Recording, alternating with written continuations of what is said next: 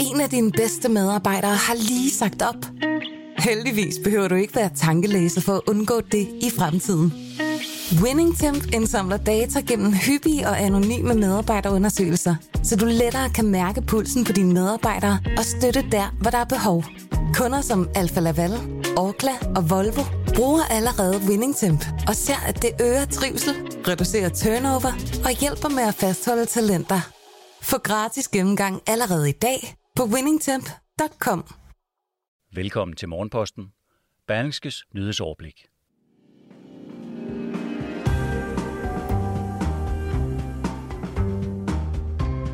Tidligere nyhedsdirektør på TV2, Michael Dyrby, bryder nu tavsheden efter den meget omtalte dokumentar om sexisme på tv-stationen. Et konservativt syn på sex og ægteskab florerer blandt nydanskere. Og så har en overskredet tidsfrist eller andre indberetningsfejl udviklet sig til en kæmpe økonomisk hovedpine for op mod 2500 virksomheder i forbindelse med coronahjælp. Således overskrifterne for Morgenposten onsdag den 8. december. Godmorgen, mit navn er Mette Melgaard. Ansvarshævende chefredaktør på BT, Michael Dyrby, erkender nu at have gjort sig skyldig i sexisme, dårlig dømmekraft, været magtfuldkommen og haft upassende forhold til ansatte under hans tid på TV2. Det gør han i et stort interview med Berlingske, som også er det første interview, Dyrby stiller op til, efter Discovery Plus mandag i sidste uge udkom med en dokumentar om sexisme på tv-stationen. Jeg må erkende, at jeg har haft upassende forhold på TV2. Jeg var chefen og havde magten og dermed også ledelsesansvaret, men det tog jeg jo ikke på mig, og det må jeg bare undskylde så meget jeg kan for, siger Michael Dyrby blandt andet i interviewet. Dyrby var nyhedsdirektør på TV2 i 13 år, og hans egen opfattelse af sin tid på kanalen ligger meget langt fra det, der portrætteres i dokumentaren. Han erkender dog, at der har været advarsler undervejs. Blandt andet havde flere af hans medarbejdere i en trivselsundersøgelse skrevet, at hans opførsel var grænseoverskridende og upassende. Du kan læse hele interviewet på Berlingskes hjemmeside. Den seneste uge har der været fire skyderier i hovedstadsområdet, hvor flere er blevet dræbt, mens andre er blevet hårdt kvæstet, og episoderne har muligvis forbindelse til Sverige. Københavns politi fortalte på et pressemøde tirsdag, at de har sat ekstremt mange ressourcer ind på at få skyderierne stoppet. En 21-årig svensker er blandt andet varetægtsfængslet efter en skudepisode på Nørrebro torsdag – og dansk politi er i dialog med deres svenske kolleger, sagde politiinspektør ved Københavns politi Torben Svare på pressemødet. Vi har en interesse i at stoppe kriminelle sfær herover. Politiinspektøren kendte ikke til det fulde omfang af svenskere, der er indblandet i skyderierne. Han afviste desuden at svare på, hvorvidt det er personer fra det svenske bandemiljø, der er tale om. Sverige har en lidt anden måde at definere miljøer på. Lad os bare sige, at der er tale om personer, der er kendt i det kriminelle miljø fra Sverige, sagde Torben Svare.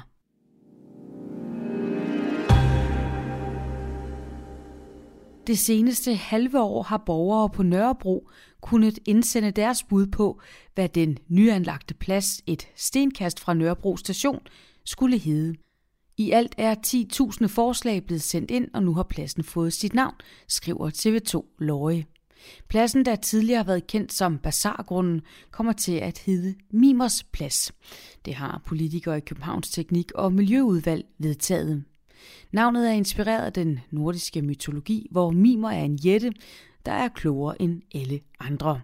Flere vejnavne i området har desuden referencer til den nordiske mytologi, blandt andet Baldersgade og Odinsgade, og så findes der jo faktisk også en Mimersgade. Konservativt syn på sex og ægteskab florerer blandt nydanskere. Citat, det vil stadig overraske, hvor mange velintegrerede kvinder, der kæmper med social kontrol. Citat slut. Det er overskriften på onsdagens lydartikel fra Berlingske, som du nu får et uddrag fra. Mange danskere med oprindelse i mellemøstlige og nordafrikanske lande har et andet syn på sex før ægteskab og børnenes valg af partner end borgere med rødder i Danmark. Og det er grobund for social kontrol, mener minister. Uddraget, det kommer her.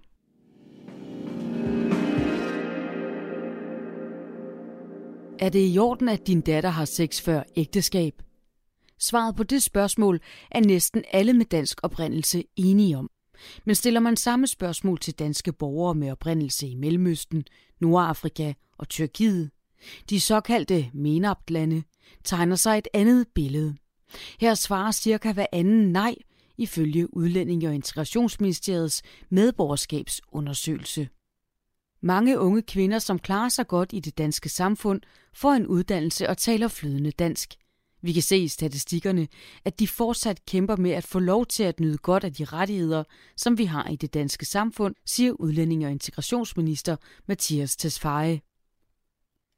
De problematiske holdninger, som man i undersøgelsen ser udbredt blandt nydanskere med oprindelse fra MENAPT-landene, ser man ikke blandt nydanskere fra eksempelvis Latinamerika og Fjernøsten, forklarer ministeren. Jeg tror, at det ville overraske stadig, hvor mange velintegrerede kvinder, der til dagligt kæmper med social kontrol. Det behøver ikke at være, at hun ender med at blive sendt på genopdragelsesrejse – det kan også være i dagligdagen, hvor hun ikke har mulighed for at blive kærester med den dreng, hun har lyst til, eller komme med på udvekslingstur, siger han. Et andet spørgsmål i undersøgelsen går på, om det er i orden, at deres datter får en kæreste med en anden religiøs overbevisning end sin egen. Det er omkring en tredjedel over 30 år og med oprindelse fra MENAP-landene uenige i. Blandt borgere med dansk oprindelse svarer en tiende del, at det ville de ikke finde i orden. Alt i alt er Mathias Tesfaye en glad integrationsminister, forklarer han. Når man ser på de hårde tal, går det i den rigtige retning med integration i Danmark. Flere kommer i arbejde, flere får en uddannelse, og færre begår kriminalitet. Men på et punkt er der stadig et stykke igen. Vellykket integration handler selvfølgelig om, at folk lærer dansk og får et arbejde, men det handler også om, at man tilslutter sig danske værdier og ligestilling, siger Mathias Tesfaye og fortsætter. Når det handler om kvindens rettigheder i forhold til egen krop og til sin kærlighed, er der udfordringer for unge kvinder med mellemøstlig baggrund. Dette er vel i bund og grund familieanlægner. Hvorfor skal du blande dig i det? Jeg tror, at det er meget vigtigt, at ingen skal blande sig – jeg synes ikke, at det er et familieanlæggende, om en 17-årig kvinde må have sex. Det er hendes eget anlæggende. Jeg er helt enig i, at ingen regering skal beslutte, om man må have sex før ægteskab. Derfor skal der passes på, at der ikke opstår lommer i samfundet, hvor ligestillingen bliver annulleret, forklarer han. Det var uddrag for dagens lydartikel fra Berlingske, som er skrevet af Laura Nørkær Seligman. Som altid finder du artiklen i sin fulde længde på Berlingskes hjemmeside. Forskere verden over har i disse dage travlt med at nærstudere den nye coronavariant Omikron, for der er meget, vi endnu ikke ved om varianten. Men i Sydafrika, hvor man først blev bekendt med omikron, er der tilsyneladende godt nyt. Politikken har således talt med dr. Farad Abdullah, en ledende forsker inden for smitsomme sygdomme i landet, og han fortæller, at mange indlagte med omikron ikke har brug for ekstra ilt. Og det er en observation, som lægen har fået bekræftet ved at have besøgt og interviewet 166 coronapatienter på det hospital, han arbejder på. Konklusionerne tyder på, at coronapatienter fra landets folketætteste område er indlagt i kortere tid, kræver sjældnere tilførelse af ekstra ilt via maske eller slange i næsen, og så er de ofte indlagt for noget helt andet end coronavirus, skriver politikken. Det er dog for tidligt at sige noget om, hvorvidt omikron forårsager anden sygdom end andre virusvarianter, påpeger direktør for Statens Serum Institut Henrik Ullum i artiklen.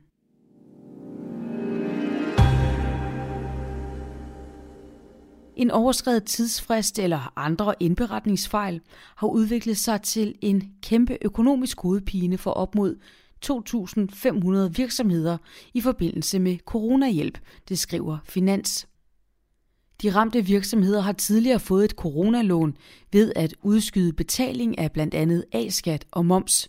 Men på grund af blandt andet forsinkelser i indberetninger til Skattestyrelsen, har virksomhederne nu fået opsagt deres lån til øjeblikkelig indfrielse uden mulighed for at klage. Et gennemsnitligt coronalån ligger typisk på ca. 300.000 kroner, og derfor rammes de pågældende virksomheder ud af det blå af et 60 millionkrav. Alle kan lave fejl, og normalt klares det med en afgift på 800 kroner. Nu er konsekvenserne for virksomhederne i stedet meget store. Coronalån er indført for at støtte kriseramte selskaber, og nu trækkes tæppet væk under dem. Det er helt urimeligt, mener Jakob Brandt, administrerende direktør i erhvervsorganisationen SMV Danmark. Morgenposten slutter af med et kig i kalenderen. Folketingets sundhedsudvalg holder i dag en åben høring om fremtidens fødselsområde for at få belyst, hvor der skal sættes ind for at sikre, at kommende fødende og forældre får den bedst mulige hjælp og støtte. Ønsket er også at få belyst, hvordan der kan sikres bedre arbejdsforhold, så der kan rekrutteres og fastholdes personale inden for området. Københavns Byret behandler over to dage i dag og den 13. december en straffesag efter en dødsulykke på Amager den 24. juni. Her mistede en 19-årig kvinde livet, da hun på cykel blev påkørt af en bil, der kørte over for rødt. Fire unge er tiltalt i sagen, blandt andet for ikke at være kommet en nødstat til undsætning. Storbritanniens forsvarsminister Bent Wallace besøger i dag Danmark, hvor han skal mødes med forsvarsminister Trine Bremsen. De to forsvarsministre skal blandt andet drøfte situationen i Polen og Ukraine, samt samarbejdet i NATO. De ville også deltage i en grænselægningsceremoni på kastellet. Og så forventer statsminister Mette Frederiksen at indkalde til pressemøde kl. 20.30. Det skrev hun tirsdag aften på sin Instagram og Facebook, hvor hun også skrev, at udviklingen af coronasituationen ser bekymrende ud. På samme tidspunkt spiller Danmark den første kamp i mellemrunden ved VM i håndbold for kvinder. Det er mod Ungarn og altså med kampstart kl. 20.30. Meget mere når vi ikke i denne udgave af Morgenposten. I morgen tidlig er det Morten Olsen, der står for det tidlige nyhedsoverblik, og du kan også i morgen lytte med fra klokken 6. Jeg hedder Mette Melgaard, og jeg ønsker dig en rigtig god dag.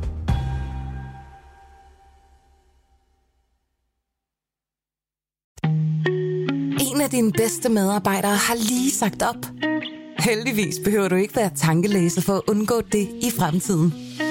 WinningTemp indsamler data gennem hyppige og anonyme medarbejderundersøgelser, så du lettere kan mærke pulsen på dine medarbejdere og støtte der, hvor der er behov. Kunder som Alfa Laval, Orkla og Volvo bruger allerede WinningTemp og ser, at det øger trivsel, reducerer turnover og hjælper med at fastholde talenter. Få gratis gennemgang allerede i dag på winningtemp.com.